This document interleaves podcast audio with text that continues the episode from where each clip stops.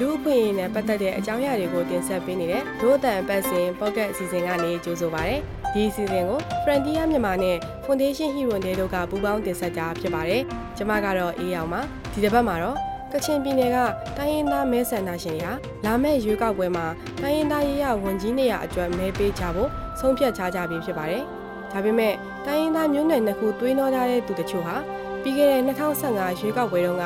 မိမိနှစ်သက်တဲ့ တိုင်းရင်းသားရေးရဝန်ကြီးနေရာကိုမဲပေးဖို့အတွက်ကန့်သက်ခံခဲ့ရဘူးလို့ဒီနှစ်မှာလည်းအဲ့ဒီလိုကြုံတွေ့မှုတွေရှိနေတဲ့အတွက်မကျေနပ်ကြပါဘူးဒီဆောင်းပါအပြည့်စုံကိုမြကြီးနား News Channel ကသတင်းတောင်းအက်စတာကဆက်ပြီးပြောပြပေးသွားမှာပါ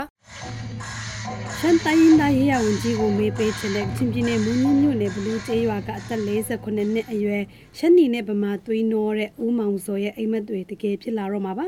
2015ရွေးကောက်ပွဲတုန်းကသူဟာပေတိုင်းရင်းသားဝန်ကြီးကိုမှမေးပေးခွင့်မရခဲ့ပါဘူးကျွန်တော်တို့2015မှာတော့ကျွန်တော်တို့မထည့်လို့မရဘူးဗမာဆိုဗမာမရှားဆိုရှားမအဲ့လိုထည့်လို့ရတာလေကျွန်တော်တော့ထည့်လို့မရပဲဟုတ်တယ်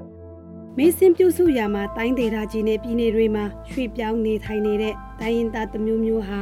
အဲ့ဒီပြည်နယ်နဲ့တိုင်းဒေသကြီးအတွင်းမှာနိုင်ငံတော်ဥယျာဉ်နဲ့စုစုပေါင်း3.1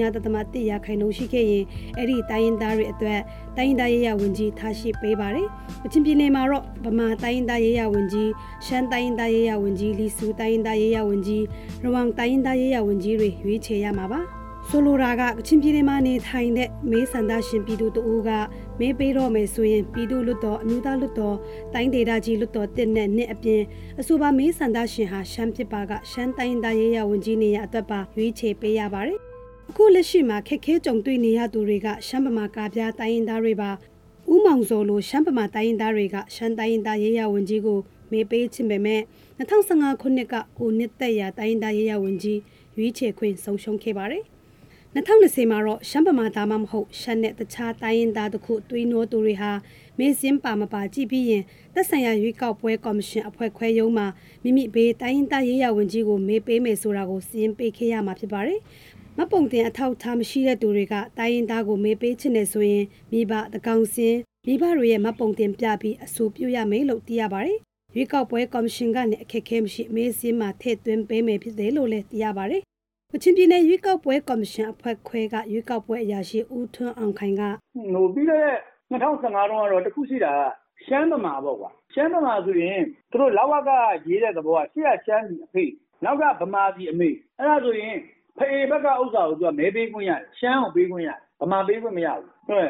အရင်အရင်တော့ တို့လောက်ဝကသမချက်ကအဲ့လိုရှိတယ်အဲ့လိုတော့အဲ့လိုပဲငါတို့တာမန်အဖြစ်တော့သူမှတ်ပုံတင်မှာဗမာသို့မဟုတ်ရှမ်းပါတယ်ဆိုပြီးအဲ့တော့ရှမ်းဗမာလို့ပါလို့ရှိရင်တော့သိကြတယ်ရှမ်းမဲစင်းမှာတော့ပါကူပါဟုတ်ခြံသားစရာအကြောင်းမရှိဘူးနော်သူဒါဥပဒေကပေးထားတဲ့အခွင့်အရေးပဲပေးဖို့ပေးရမှာအဲ့ဒါလိုအခက်ခဲတွေမဖြစ်အောင်2020အထွေထွေရွေးကောက်ပွဲမှာတော့ပြောင်းလဲမှုတွေရှိလာပါတယ်ခုကျတော့ရှမ်းဗမာလို့မှတ်ပုံတင်မှာရေးထားတဲ့မဲဆန္ဒရှင်တယောက်ကသူရှမ်းပေးကြည့်ရှမ်းပေးကြမှာတယ်လို့တောင်းဆိုရင် ရှမ်းမဲစင်းမှာ သူ့ကိုထည့်ပေးလို့ရတယ်။ဗမာမဲဗမာကိုပေးကျင်တယ်လို့ သူပြောရင် တောင်းဆိုရင် ငါတို့ မဲစင်းပြုစုတဲ့လူက သူ့ကို ဗမာ ဗမာနဲ့ ရှမ်း နှစ်ခုတည်းသူကြိုက်ရအောင်ရွေးခွင့်ရှိတယ် ဒီ2020မှာဒါပေမဲ့အစုပြုစင်းပေးရမှာကလည်းမေစင်ပြင်ဆင်ဖြည့်ဆွက်ပေးဖြတ်ခွင့်ပေးခဲ့တဲ့အောက်တိုဘာလ14ရက်နေ့အထိတာဖြစ်ပါတယ်2020အထွေထွေရွေးကောက်ပွဲအတွက်မေစင်ကိုဇူလိုင်လ25ရက်နေ့ကနေအောက်ကရှလ9ရက်နေ့အထိပထမအကြိမ်ကတ်ခဲ့ပါတယ်ဒါပြင်မေစန္ဒရှင်စင်းမာယွန်းတာတွေရှိတဲ့အတွက်နောက်ထပ်တစ်ပတ်ထပ်တိုးပြီးဒုတိယအကြိမ်ကိုတော့အောက်တိုဘာလ3ရက်နေ့ကနေ14ရက်နေ့အထိသတ်မှတ်ခဲ့တာပါ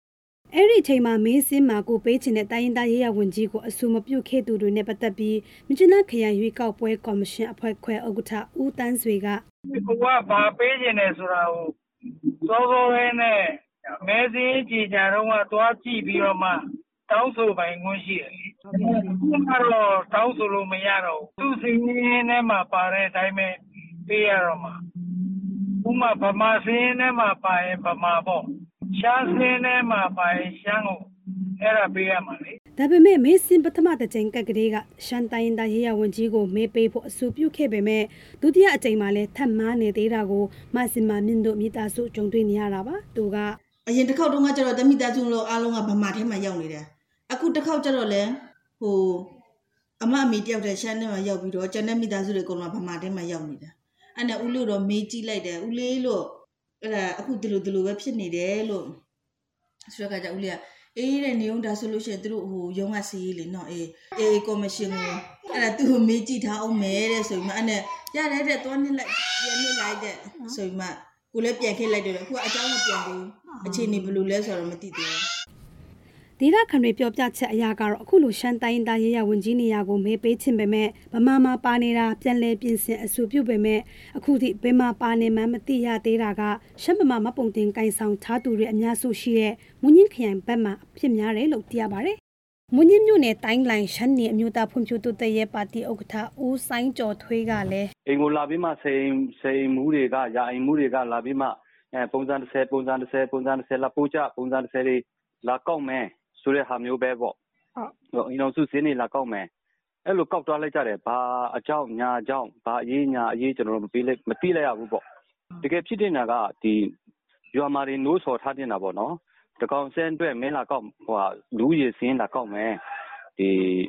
အဲရှမ်းပမာလို့မပွန်တင်ကင်ထားတဲ့လူတွေကပမာရေးရမှာထည့်ချင်လားရှမ်းရေးရမှာထည့်ချင်တလားအဲ့လိုမျိုးအဲ့လိုမျိုးလဲမေးတင်တယ် ပြီးခဲ့တဲ့2015ခုနှစ်မှာတော့ကိုပေးချင်တဲ့တိုင်းရင်းသားရေးရဝန်ကြီးမဟုတ်ပဲကော်မရှင်ကသတ်မှတ်ပေးတဲ့တိုင်းရင်းသားရေးရဝန်ကြီးကိုပေးရတဲ့ရှမ်းဗမာတိုင်းရင်းသားအများအပြားရှိခဲ့တယ်လို့သူကဆိုပါတယ်။ ကချင်ပြည်နယ်မှာရှမ်းတိုင်းရင်းသားရေးရဝန်ကြီးအတွက်မေးပေးခွင့်ရှိသူ2သိန်းကျော်ရှိပေမဲ့ရှမ်းဗမာမပုံတင်ကိုင်းဆောင်သူဘယ်နှဦးပါဝင်တယ်လဲဆိုတာကိုတော့စီရင်အသေးစိတ်မရှိဘူးလို့ပြည်내ရွေးကောက်ပွဲကော်မရှင်အဖွဲ့ခွဲကဆိုပါတယ်။2019ခုနှစ်ဇွန်လကနေစက်တင်ဘာလအထိအထွေထွေအုပ်ချုပ်ရေးဦးစီးဌာနလူဝမှုကြီးကြပ်ရေးဦးစီးဌာနတို့နဲ့ပူးပေါင်းပြီးလူဦးရေစင်ကောက်ယူရေးစီမံချက်မေးစင်းပြုစုရေးစီမံချက်တို့နဲ့စနစ်တကျကောက်ယူထားတာဖြစ်တယ်လို့လည်းရွေးကောက်ပွဲအရာရှိဦးထွန်းအောင်ခိုင်ကပြောပါတယ် ရှမ်းတိုင်းဒေသရေးရဝန်ကြီးအသက်မေးပေးခွင့်ရှိပေမဲ့အဆိုပြုတာမပြုလုပ်ခဲ့ဘူးဆိုရင်ကော်မရှင်ကလာဝကတမတ်ချက်အတိုင်းဖြီးထားတဲ့တိုင်းဒေသရေးရဝန်ကြီးအတွက်ပဲမေးပေးရမှာဖြစ်ပါတယ်။ဒီလိုမျိုးပုံစံတွေမဖြစ်အောင်မဲစင်းလာကောက်တွေကပြည်သူတွေသိအောင်ပညာပေးလုပ်တင်တယ်လို့ပါတီဥက္ကဋ္ဌဦးဆိုင်ကျော်ထွေးကဆိုပါတယ်ဆိုတော့မတိတဲ့လူတွေကအများကြီးပါ2020အတွက်လည်းမတိကြဘူးပေါ့နော်ဟိုမဲစင်းပေးတဲ့အခါလည်းပဲဒီရှမ်းမှာရှမ်းမှာကင်တဲ့လူကရှမ်းမ ရှမ်းရေးရမှာပေးချင်သလားဗမာမှာရေးရပေးချင်သလားဆိုတော့လည်းဘယ်သူမှမမေးဘူးကိုယ်ကစင်းပါတယ်ဆိုရင်ပြီးတာပဲအဲ့လိုရှမ်းရေးရတို့ဗမာရေးရတို့မှာတိတ်ကယူကယူမဆိုင်ကြဘူးပေါ့နော်ကယူဆိုင်တဲ့လူကလည်းအဲ့လိုမျိုးဖြစ်တာဟုတ်ကဲ့လည်းပါမှမလုပ်ပေးနိုင်ဘူးဒီမဲယုံပညာပေးစနစ်တို့မဲဟိုမဲပေးပုံစနစ်တို့ကအရန်သူတို့ဘက်ကအရန်အားနေတယ်ဗျ ဘာမှလည်းမလုပ်နိုင်ဘူးမေးစင်းနှစ်ကြိမ်လုံးကြည့်ခဲ့ပြီးနှစ်ကြိမ်လုံးမှာမရွေးနေလို့ပြန်လည်ပြင်ဆင်ခဲ့ပေမဲ့အခုထိရှမ်းတိုင်းဒေသရေးရဝန်ကြီးကိုမေးပေးရဖို့မသေးချသေးတဲ့အမစင်မမြင့်ကတော့ဟိုကိုဒီတမိသားစုလုံးလေနော်ကိုကရှမ်းဆိုရင်လည်းအကုန်လုံးရှမ်းထဲမှာပဲမဟုတ်ဘူးလားဟိုထည့်လိုက်တော့မယ်လေမဟုတ်ဘူးလားကိုလည်းဘလိုပဲဖြစ်ဖြစ်ကိုကိုဘိုးစဉ်ပေါင်းဆက်လည်းဒီရှမ်းနေပဲဆိုတော့လေနော်ကိုလည်းဒီရှမ်းပဲပေါ့မဟုတ်ဘူးလားတော့ကြနေဟိုတမိသားစုလုံးတော့ဟိုတယောက်ကရှမ်းဖြစ်လိုက်ဒီယောက်ကဗမာဖြစ်လိုက် တဲ့အစီမပြေဘူးလေနော်အဲ့လိုမျိုးဟိုပွဲလန်းတပင်သွားတာအစလေနော်အဲ့လိုမျိုးဟိုနည်းနည်း